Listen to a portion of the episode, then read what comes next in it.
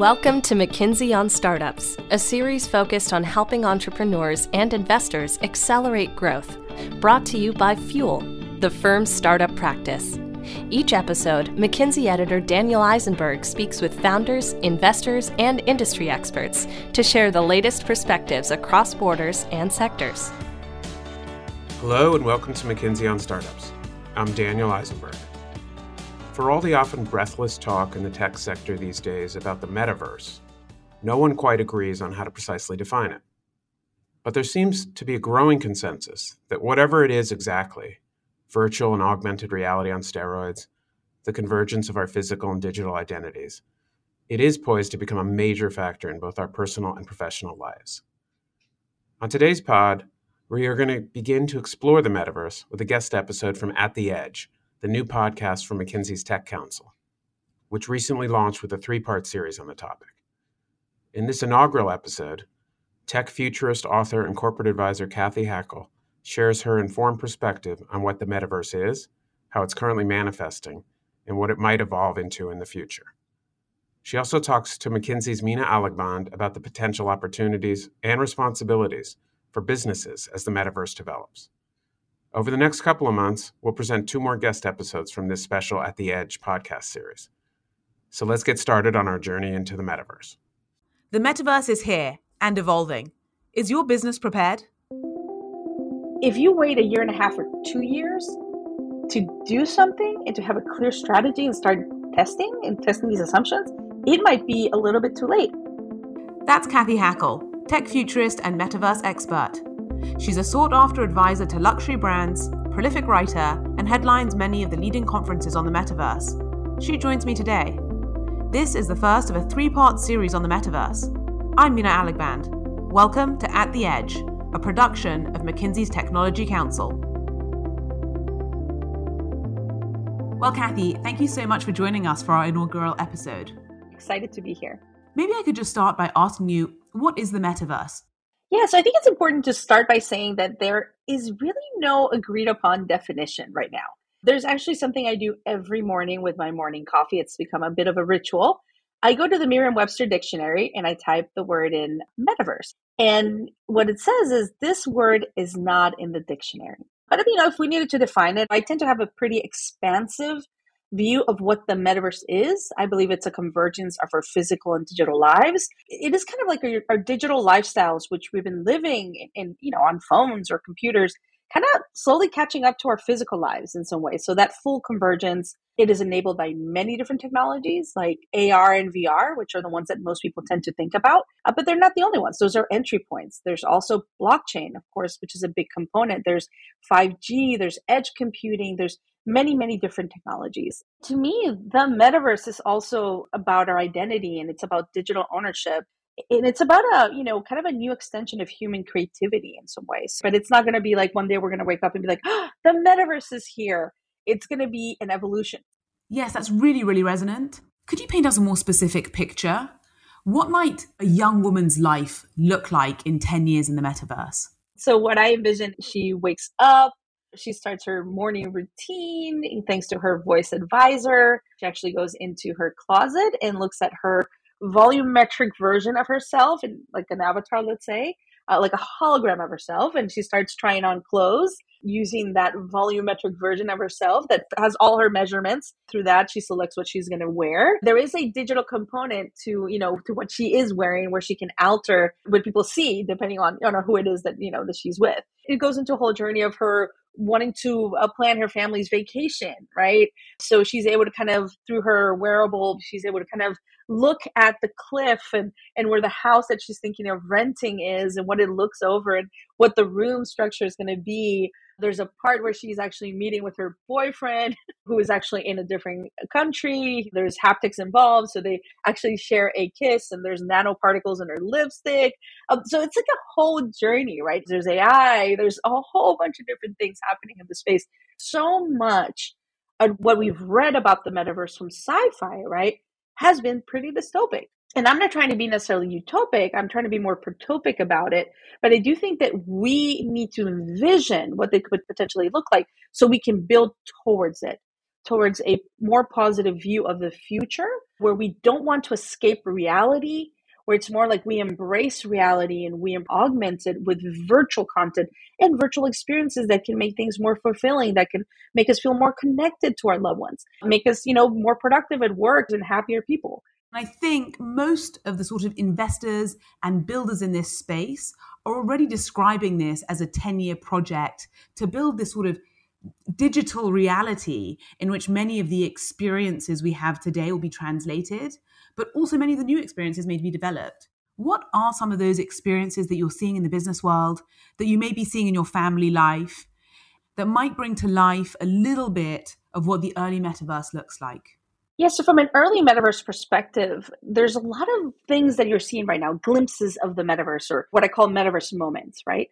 So I'll give you a personal example. My concert and, and you know, a lot of the listeners' first concerts were probably in a stadium, right? For my son, who is 10 years old, his first concert was Lil Nas X in Roblox during the pandemic. And just because it happened in a virtual space didn't make it less real to him. If you ask him about his first concert, he will say it was in Roblox.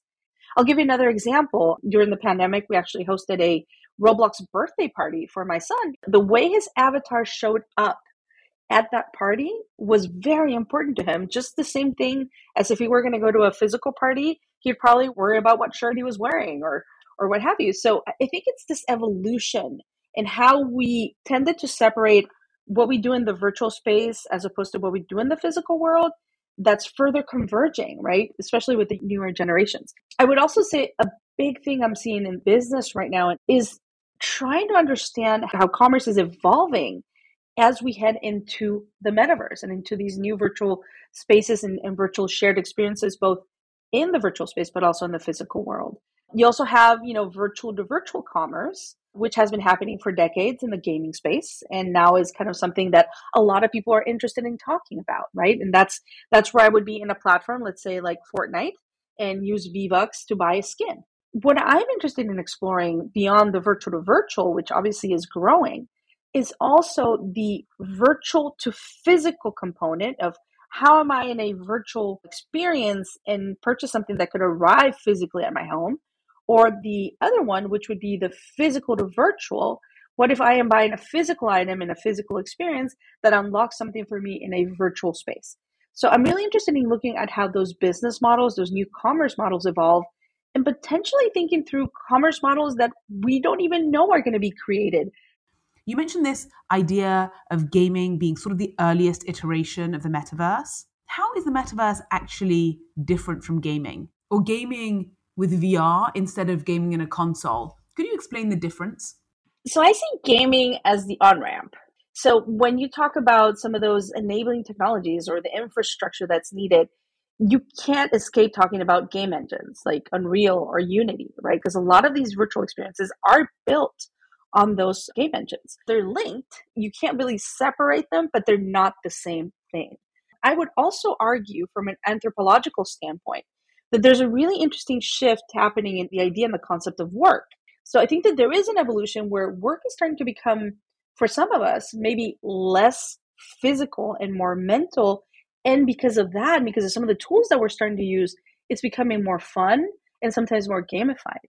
And I see this with my children. When I think about what are the jobs they're going to have in the future, they're going to be very much tied to creativity and building, but not building in the physical form, building in these virtual spaces. I always use a phrase in the metaverse, we are all world builders, and now is your time to build. So I'm not saying that we're going to get rid of the physical labor because we are still physical beings in the physical world. But I do think that the concept of work is expanding, and gaming is a part of that future. Yeah, I'm really actually struck by this statistic that I recently read in a McKinsey report, which said that the majority of jobs that our children will have are jobs that don't exist today. Now, one of the big debates is how big is this metaverse economy? Is it a billion dollar economy? Is it a trillion dollar economy? Could you help paint us a picture of what those economic opportunities are that are emerging in the metaverse? And what does a trillion dollar or billion dollar vision of where this goes look like? You know, when you start to think about how much is being spent on direct to avatar, what I call the direct to avatar model, which is a new direct consumer model. You know, I think the estimates are $100 million spent in 2021 inside gaming platforms for, you know, for virtual goods. That's a number that's going to keep expanding. So I see these projections very possible when someone says 800 billion by 2024, $1 trillion. I see them as very possible numbers, especially when you start to look at commerce, right? Beyond just virtual virtual commerce, but thinking of the physical to virtual and virtual to physical commerce, those unlocking those at scale. That's why a company, for example, like Apple is going all in on what they're calling augmented reality and potentially leading us to whatever comes after the mobile phone. So, yeah, I mean, I can't say this projection is correct or this projection isn't correct.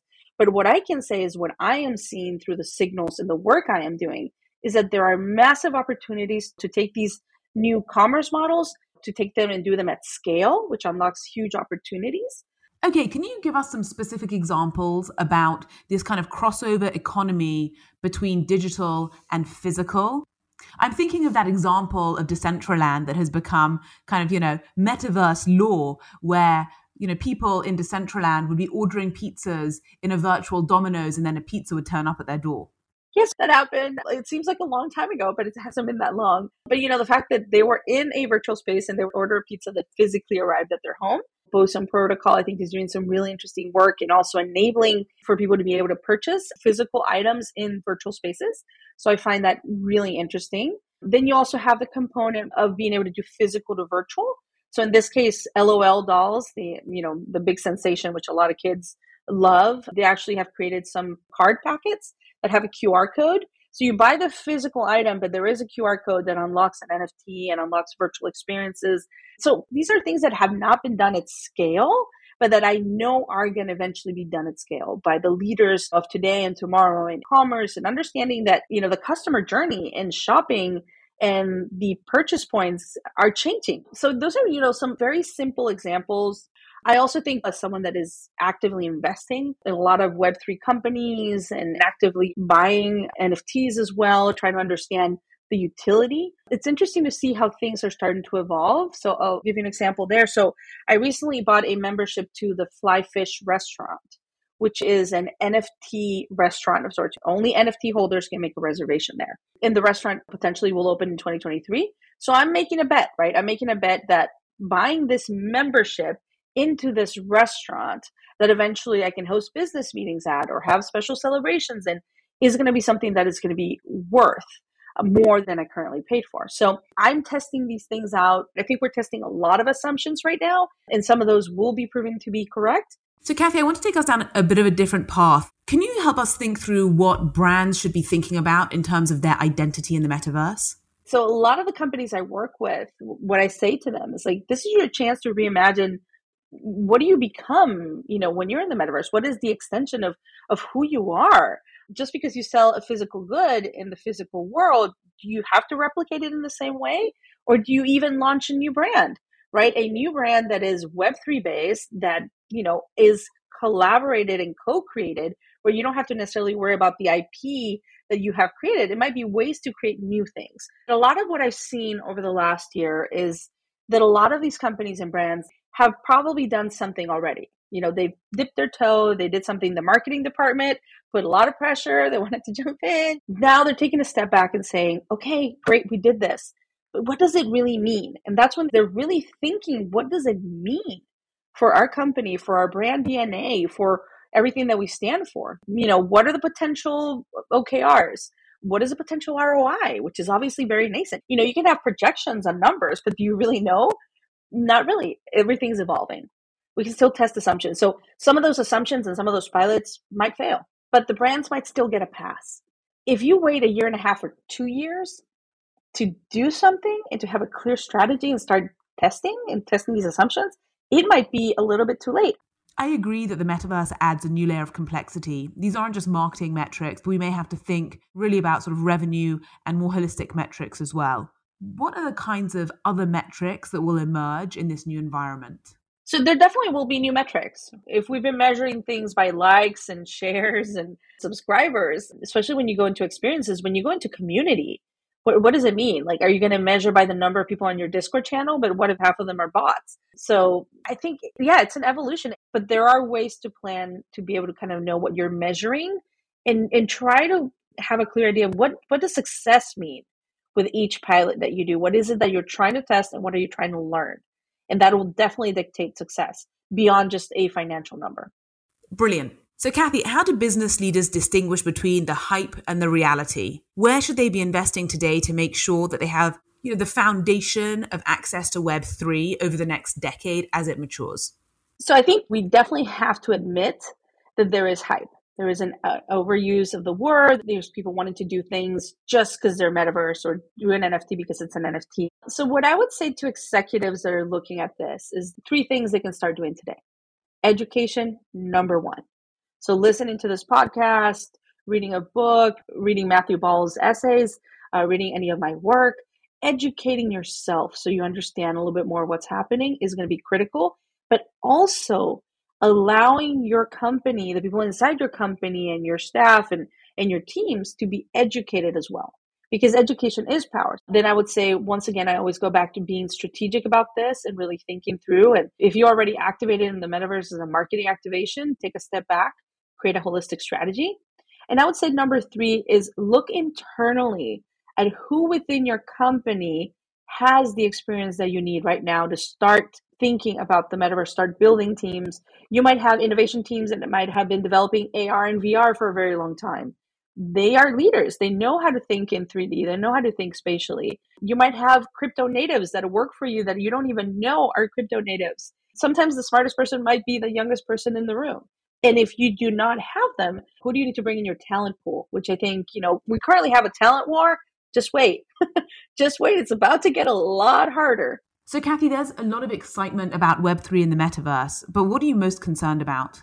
Privacy. I worry a lot about data and privacy and a lot of the challenges that we might not even know might happen. You know, Cathy, I agree. And this is something that, you know, keeps me up at night, I have to say.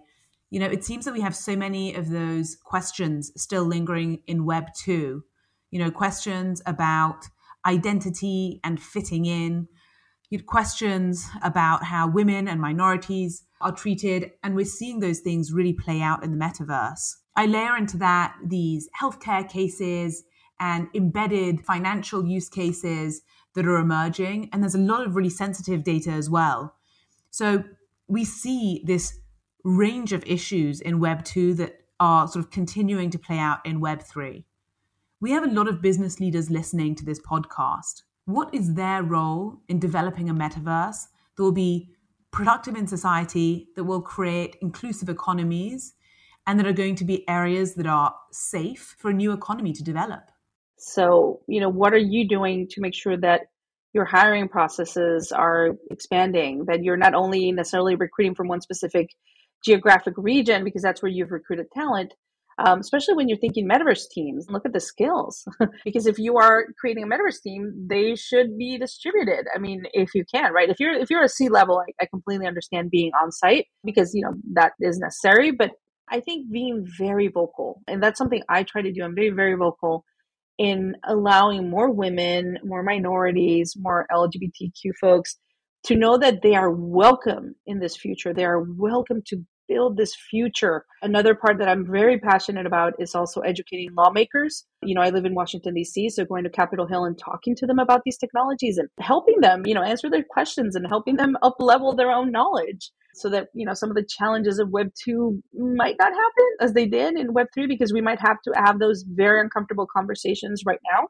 And I would say, checking our biases. I'll give you a very clear example. I was giving a talk to the Department of Labor and I was having a conversation about how wonderful immersive technologies would be for someone that, you know, would be in a wheelchair and they'd be able to see themselves walk. And someone checked me and they said, what if a part of their identity is their wheelchair that they're in and they are comfortable with that? Why would you want to take that away? And I said, I'm looking at this with a lens of a bias. So I checked the bias, you know, just like you would in anything, but especially when you're creating new worlds and you're creating the future of the internet Cathy, thank you as always for you know bringing the metaverse to life and really helping our listeners understand what the opportunities might be in front of them. Well, I am so happy to have been here, and I will see everyone in the metaverse. Thanks for listening to At the Edge. I'm Mina Alaghband. Please go to McKinsey.com to read more of our latest publications on the metaverse. And if you like what you heard just now, please leave a rating and a review. See you soon. This has been McKinsey on Startups, hosted by Daniel Eisenberg. We welcome your feedback, so please rate and review us wherever you get your podcasts. Hope you join us next time for more broad global perspectives on the challenges and opportunities for accelerating growth. Thanks for listening.